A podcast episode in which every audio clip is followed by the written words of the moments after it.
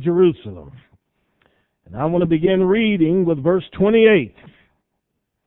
This is Palm Sunday. Next week will be Easter Sunday. These passages mark the final week in our Savior's life. Luke 19, verse 28, And when he had thus spoken, he went before, ascending up to Jerusalem. And it came to pass when he came nigh to Bethphage and Bethany, at the mount called the Mount of Olives, he sent two of his disciples. We read those verses. They were told to go into a village on the opposite side, and when they entered in, they'd find a colt, a young male horse, where never a man had sat. Loose him and bring him. And if any one ask you, Why are you loosing him? You say, Because the Lord hath need of him. And they that were sent went their way and found even as he had said unto them. And as they were loosing the colt, the owners thereof said to him, Why loose ye the colt? They said, The Lord has need of him. And they brought him to Jesus, and they cast their garments upon the colt, and they set Jesus thereon. And as he went, they spread their clothes in the way. When he was come nigh, even now at the descent of the Mount of Olives, the whole multitude of the disciples began to rejoice and praise God with a loud voice for all the mighty works that they had seen. You have to understand that each of the Gospels serves specific purposes. We know that all of them are designed to paint a picture of Jesus. So whenever you read one of them, you gain some useful information. But Matthew goes out of his way to paint the picture of Jesus' ministry in Galilee. That would be in the northern part of Israel, up near Lebanon. Matthew chronicles the journeys of the Lord, the teachings, the miracles. Mark is an abbreviated version of Matthew, written by a totally different author, but nevertheless it contains a number of those teachings and miracles. The Gospel of John was designed to lead you to believe that Jesus was the Son of God. So the specific miracles and salvations were chosen so that you would believe. Every reader of the Gospel of John can read in the stories of those people something about their own lives the miracle of the transformation of the water into the wine at Cana. Nicodemus coming to Jesus in the evening. Or somebody that is sitting at a pool of Bethesda, a woman caught in adultery, a man that was blind, someone that had been dead for four days but raised up. All of these stories are written so that when you read them, you come to believe that Jesus is Christ. But the Gospel of Luke was the first Bible study course that we could say that was ever written.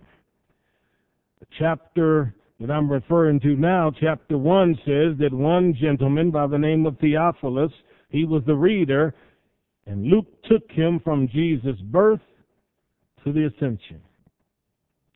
The bulk of the book is dealing with Jesus' trip to Jerusalem, what occurred in there.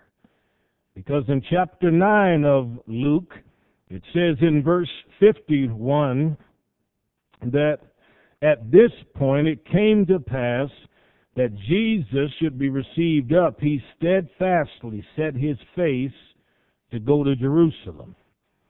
And then in chapter 13, verse 22, it says he went through the cities and villages teaching and journeying, journeying toward Jerusalem. And then as we read in 19 verse 28, it's going up to Jerusalem. I want you to know that Jesus had a steadfast determination to accomplish his task. He knew why he was born. He came into this world to die. He was born into this place so that he would be able to redeem all of us that had lived in sin. And because of that, he knew that from the cradle to the grave, he had to go from Nazareth to Jerusalem. So that was the destination.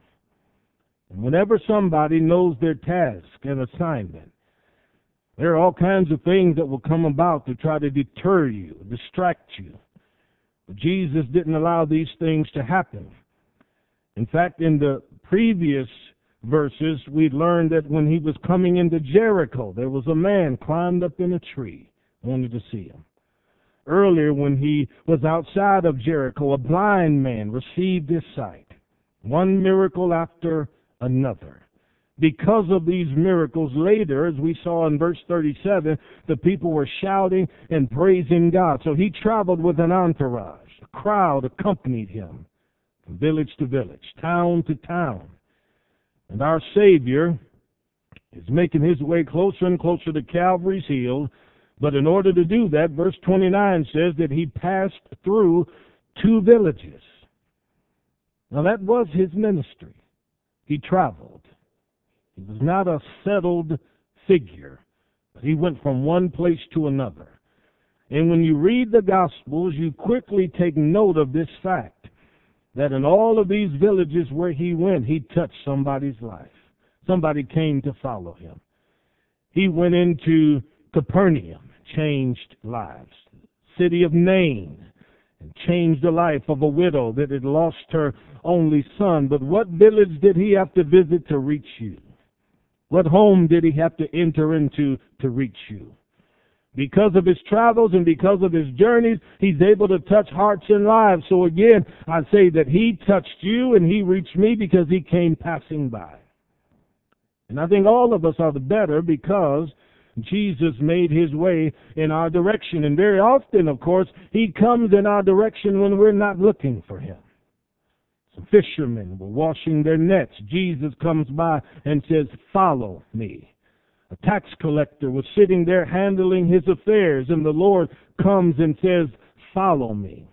He even speaks to Nathanael, a man that had been brought by Philip, who was sitting under a tree. And when Jesus looks at him, he said, Here is an Israelite in whom there's no deceit or deception. I don't know what you might have been doing in your village, but I do know he's interested in you in your village. You may not have been interested in God at all. You may not have been thinking about God. You may have been in need of a miracle. You may have been someone that was self-righteous. You might have been humble. You could have been an introvert, an extrovert. You could have been wealthy, or poor. Whatever was going on in your life through the processes of time, Jesus came to where you were. And if he didn't come directly, he came through the person of one of his witnesses. Somebody shook your hands across the back fence. Somebody knocked on your door.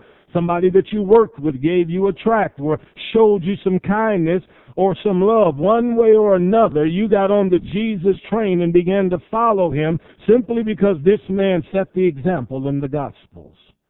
And all over the world, there are people that are following Jesus today. Everybody's story is different. But the testimony essentially seems to be the same. He reached down and found me where I was and lifted me up and changed my life.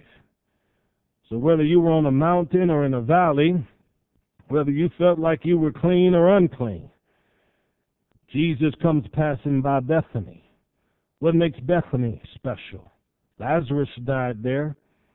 That's where his sisters were that sat at Jesus' feet who had chosen the best part.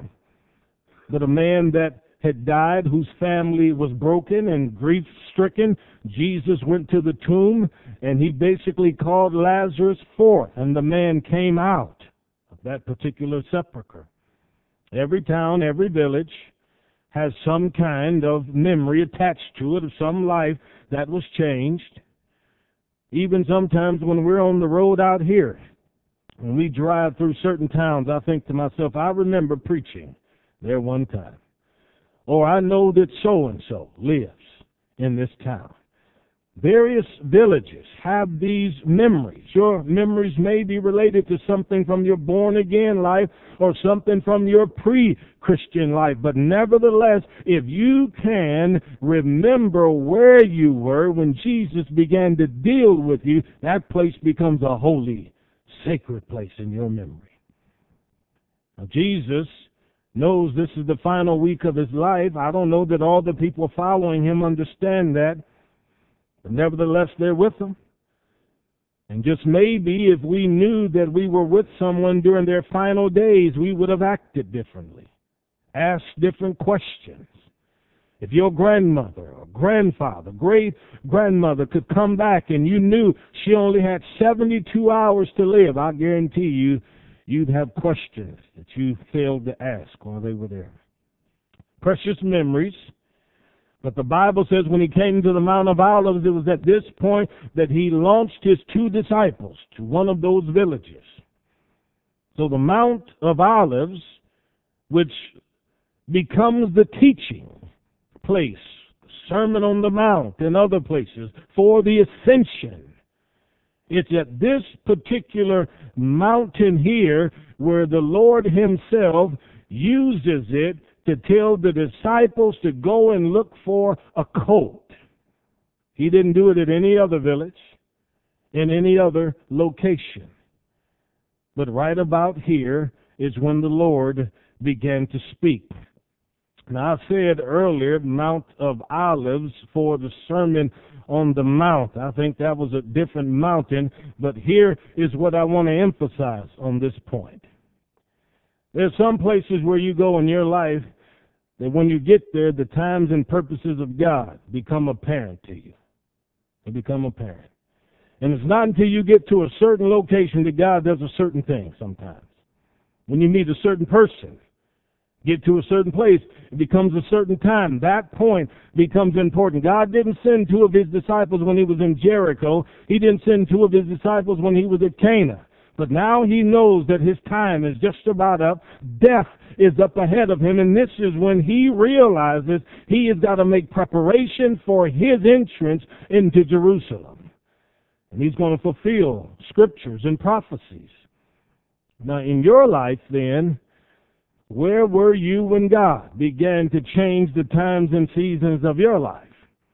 I think it's in Psalm 31, verse 15, that says, My times are in your hands, O God. Deliver me from my persecutors.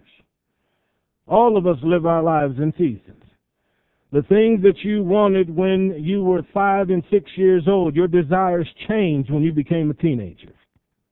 And once you became a teenager, you'll notice that your desires change once you entered into your 20s.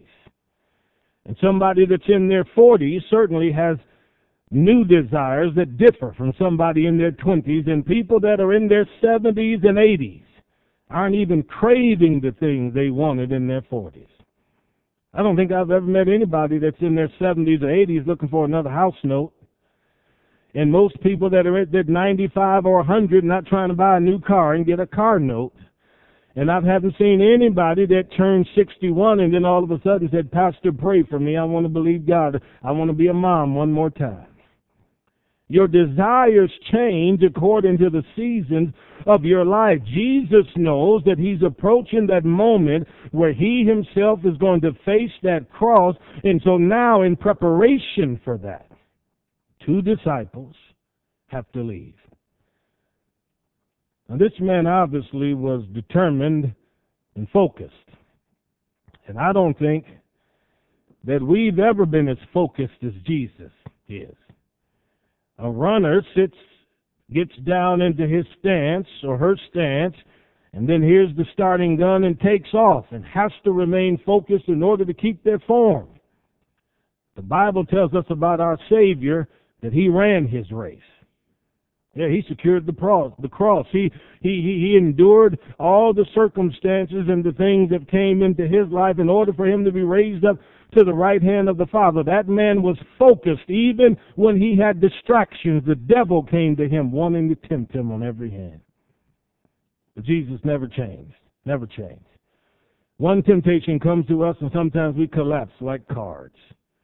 Somebody comes into our life and winks an eye at us or shows us a little attention, and all of a sudden we start moving in a different direction. Somebody offers us a job, offering more money, more blessing, and we decide we ought to leave. You should remain focused.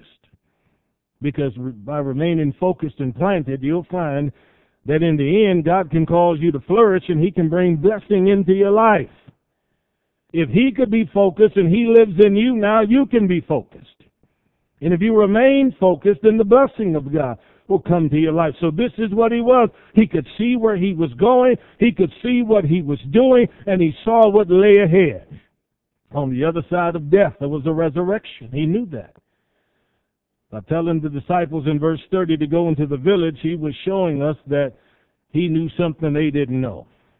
And that's one thing about God that's true. He knows everything. We know so little. But when God, who has knowledge, imparts knowledge to us, then we've got to determine what we're going to do with that now. If the Lord declares His command to you, then you've got to decide to trust Him or you're going to disbelieve Him. But if you trust Him and have confidence in Him, then the next act has to be one of obedience. Because what corresponds with faith? Works. And if you don't have action with your belief, then you don't really believe it after all. So these disciples hear the Lord say, go over there to that village, and I'm sure they're wondering, how does Jesus know that? We don't know if he prepared this and arranged this beforehand, or if divinely, by some supernatural impartation of knowledge, the Lord has revealed to him that there's a colt there, but he tells those disciples there's a village over there. There's a colt that's tied up. Now, God is able to give us insights that we don't possess on our own. But when He speaks to our heart and reveals things, we've got to pay attention.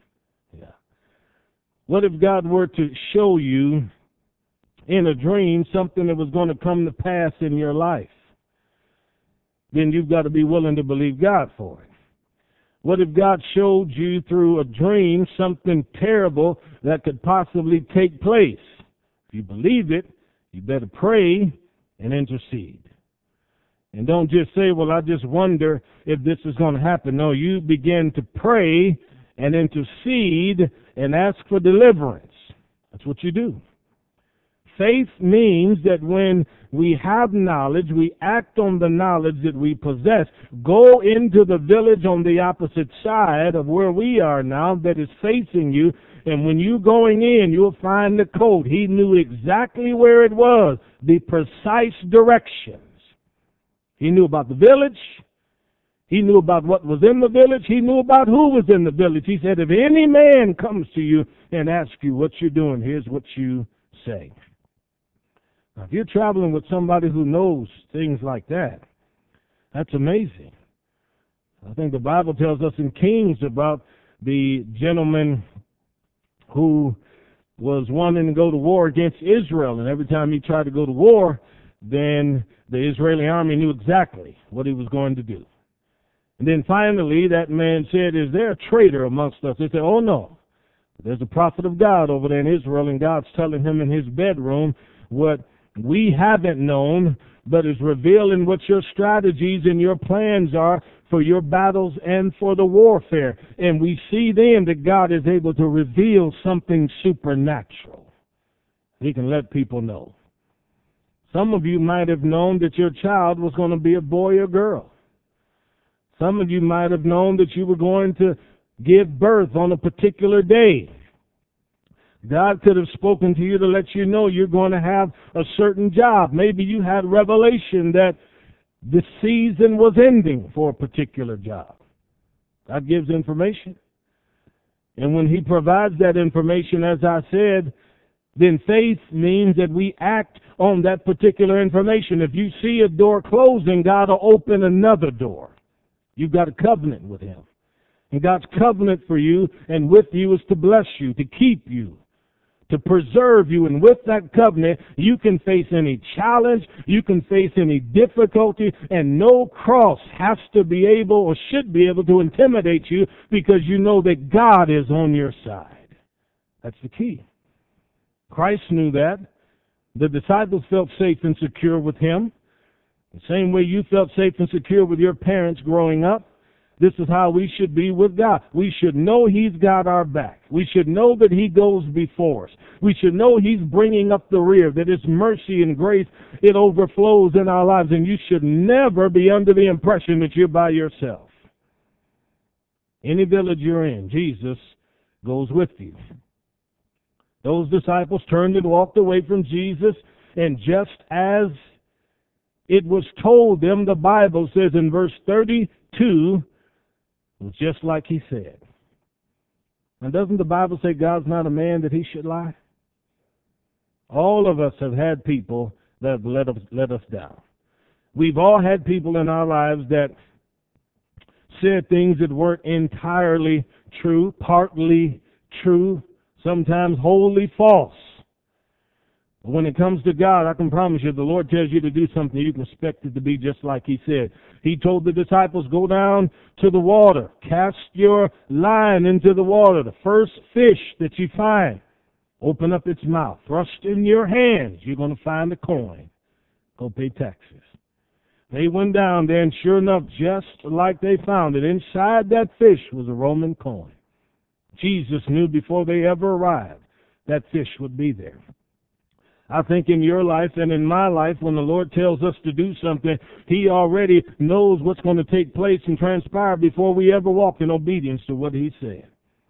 We have a tendency to think we're blindly walking into it and we don't know what is going to take place. That may be true from our perspective, but it's not true from the perspective of God. He knows the end from the beginning.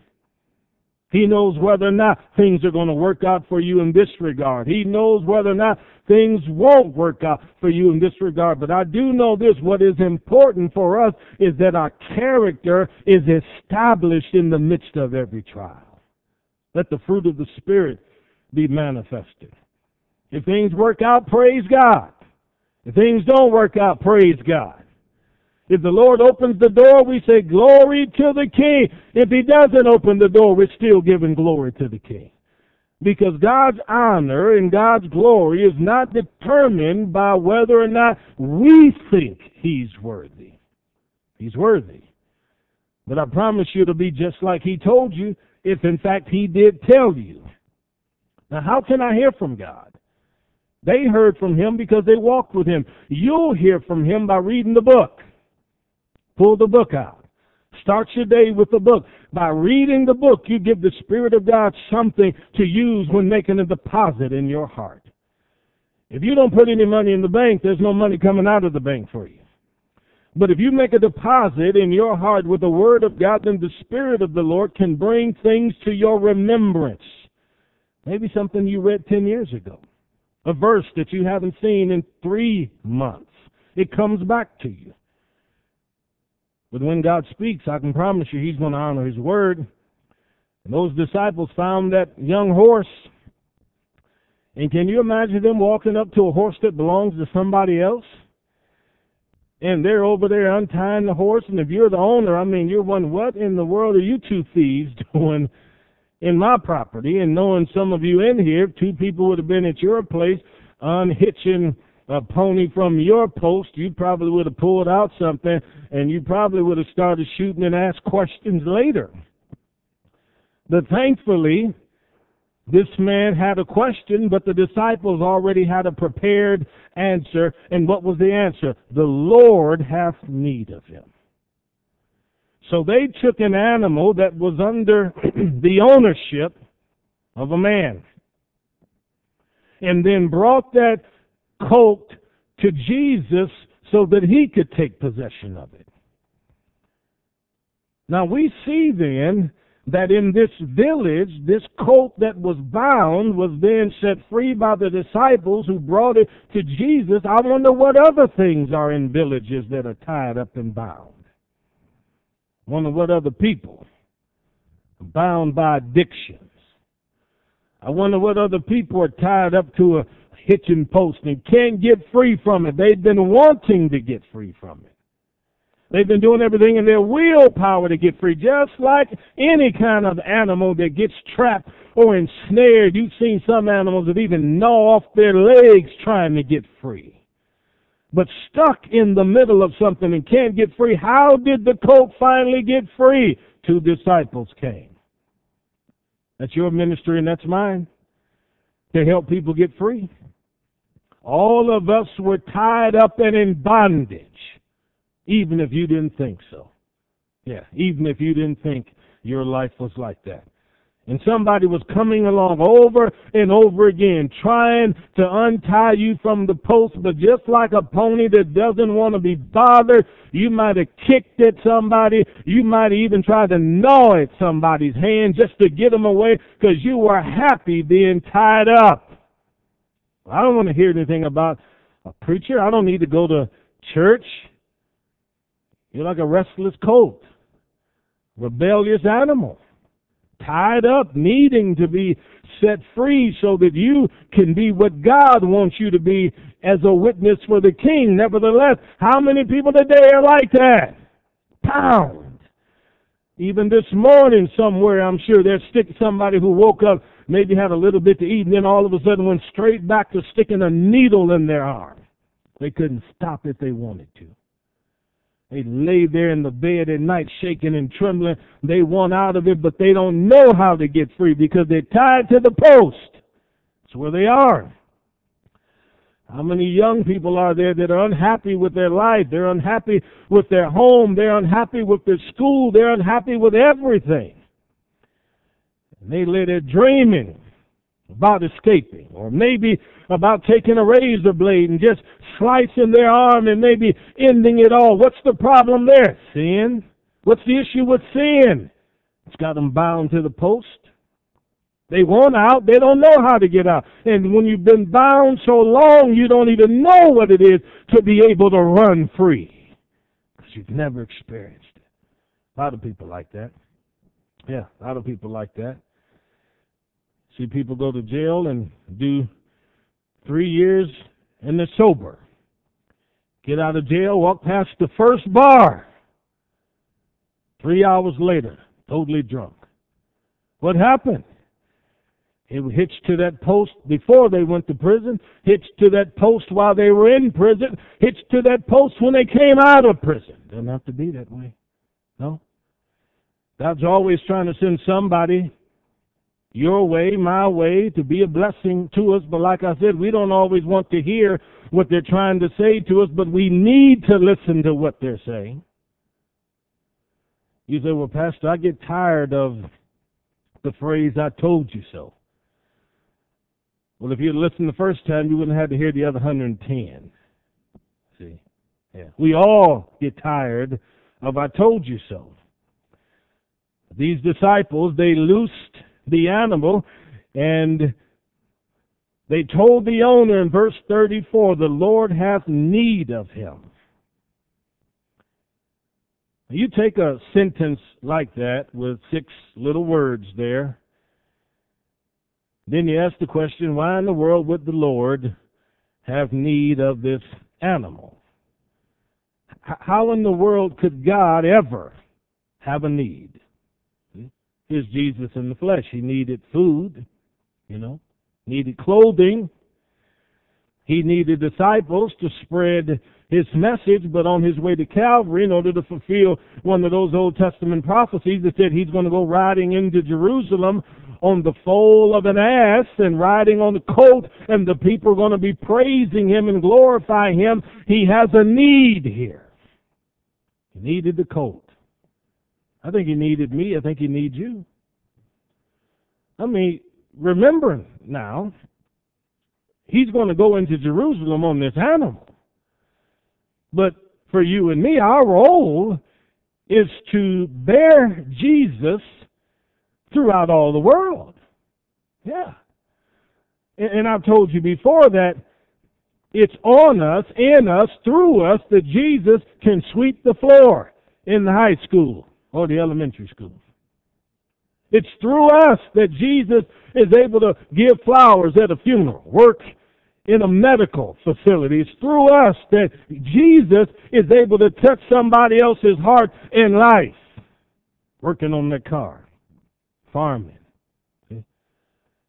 It's through all of us that the Lord is able to be a blessing to somebody else because we were unhitched. And we moved from the possession of a sinner who wasn't using us for noble purposes. And now we're being used by Christ because he possesses us entirely. And he doesn't just leave us as we were under the ownership of the former master. He gives us new garments. Yeah.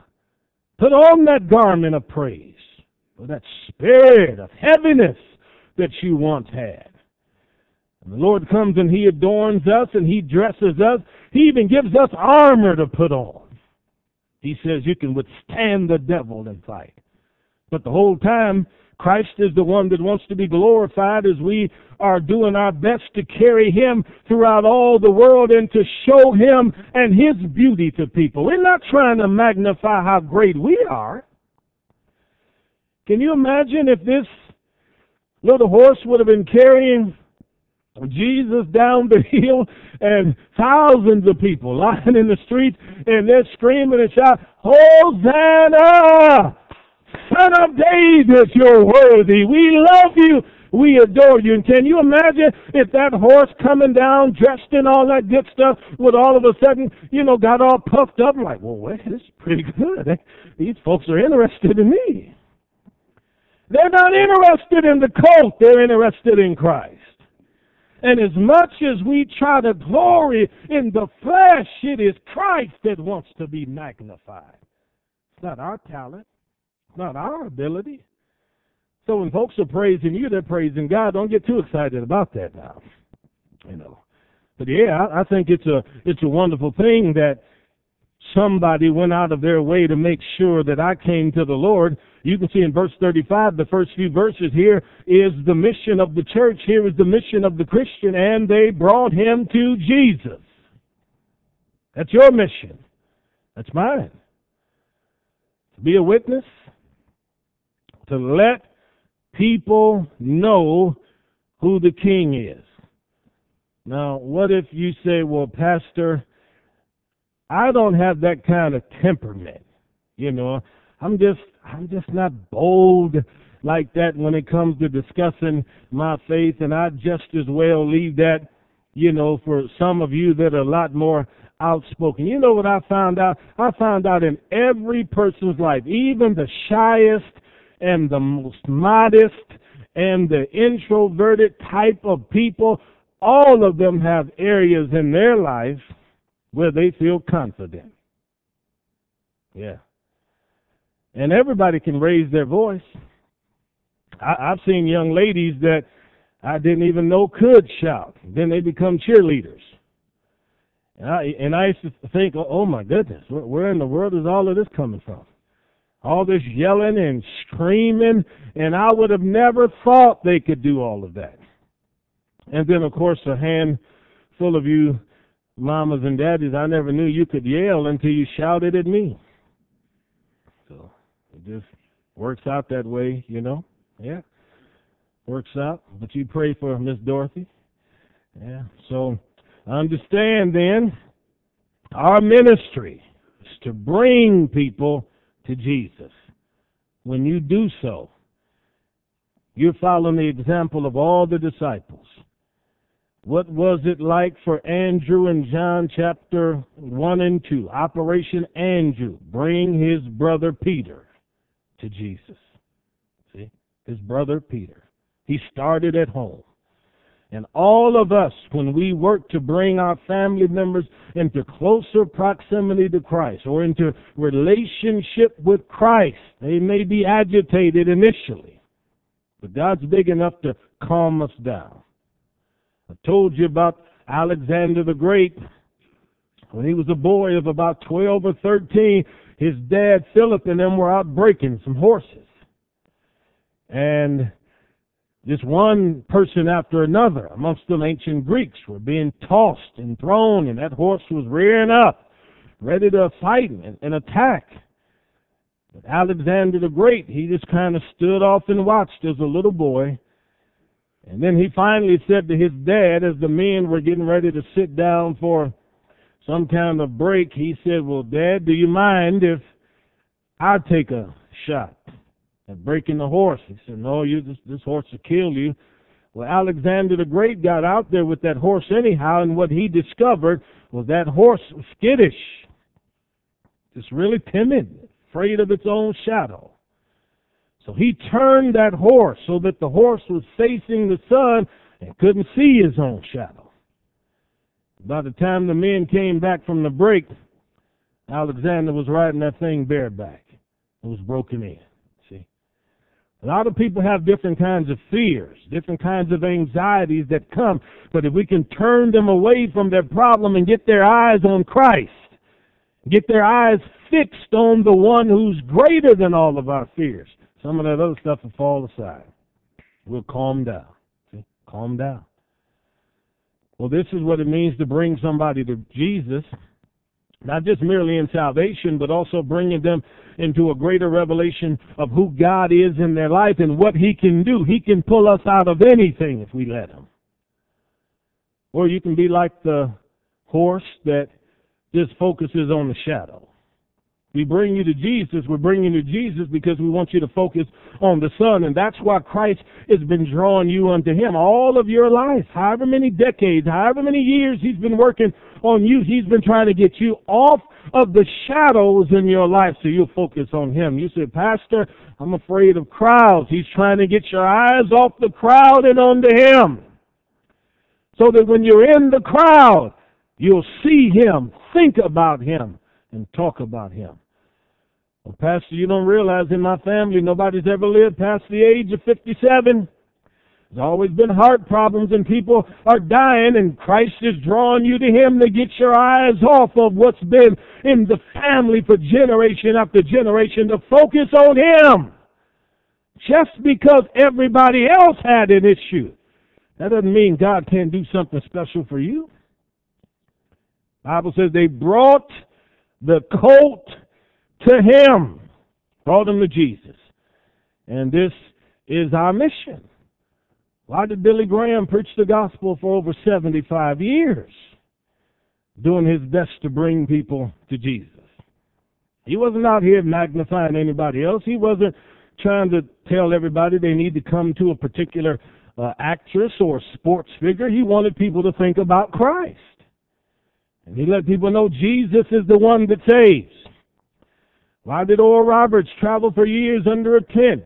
Over 300 crusades all across this nation and around the world. He was preaching that Jesus is a healer. What he was saying was just as powerful as what Billy Graham was saying. Both of them preaching the truth of the Word of God and the Lord demonstrating His ability over and over again. Jimmy Swaggart traveled around the world in the 70s and 80s and 90s preaching the gospel, preaching Jesus saves, preaching Jesus heals and Jesus baptizes with the Holy Spirit. Thousands of people around the world were filled with the Holy Spirit and saved and touched in their body. But he preached the same message that Graham preached and Oral Roberts preached. What was that? Bring folks to Jesus. Jesus can meet any need. But we have to bring folks to the right people. Don't take them to Muhammad. Don't bring them to a false religion. I opened up the mail the other day. There was an invitation for me to go to a, a uh, Jehovah's Witnesses deal. And I read the little invitation and I just thought, if I'm looking for calm and peace and assurance in my life, I'm not going to this. I'm going to Jesus. And I'm looking for the Jesus that's in the book, you see, in the book.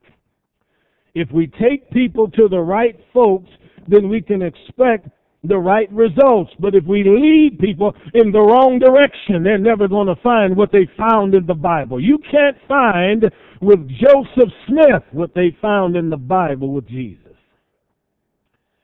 You're never going to find with Buddha the folks in this book found with Jesus. You say, Pastor, that's a bit narrow. I'm going to say it again. The disciples, they brought him to Jesus, not to anybody else. So who are you witnessing to and to whom are you bringing them? And then finally, you can see in verse 36 the people, because they were so excited about Jesus,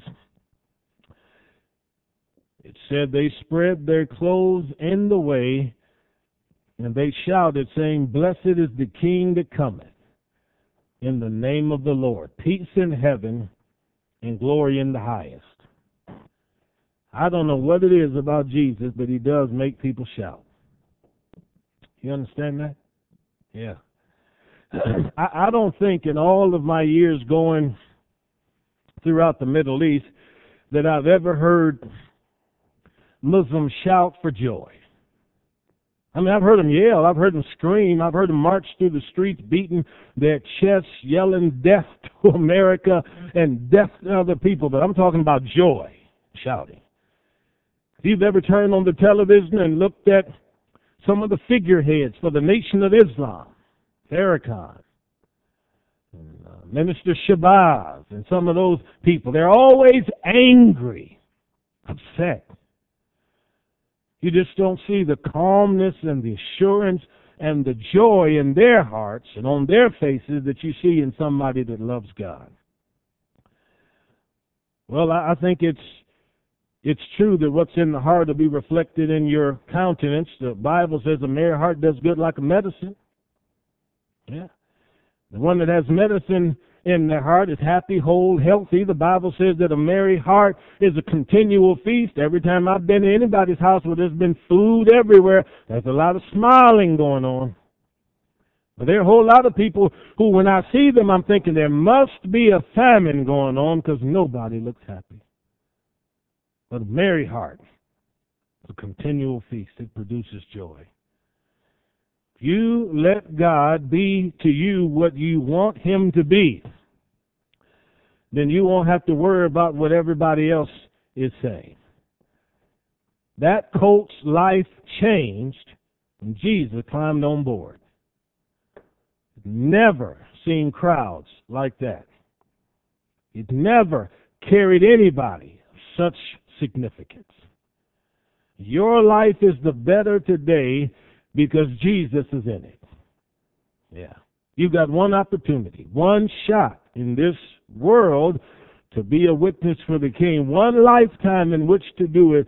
Do not blow your opportunity. But let God be God in your life. And you'll find that it's going to bring blessing to many people. Now, back in 1994, I went to Colorado Springs to go to a meeting and had the minister over there. And this was right after some Iranian people had just been martyred in the Middle East because of their faith. And there was one gentleman whose first name was Mehdi, when the Islamic court had sentenced him to death in December of 1993 they had gave him an opportunity to defend himself. Listen to what he said. He said, I'm a Christian.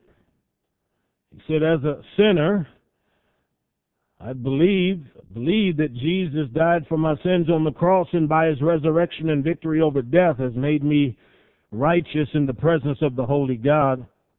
The true God speaks about this fact in his holy word, the gospel. The name Jesus means Savior because He will save His people from their sins, and Jesus paid the penalty of our sins by His own blood and gave us new life. He's given this testimony in an Islamic court in front of a panel of judges and with jurists there who in a few moments are going to sentence him to death.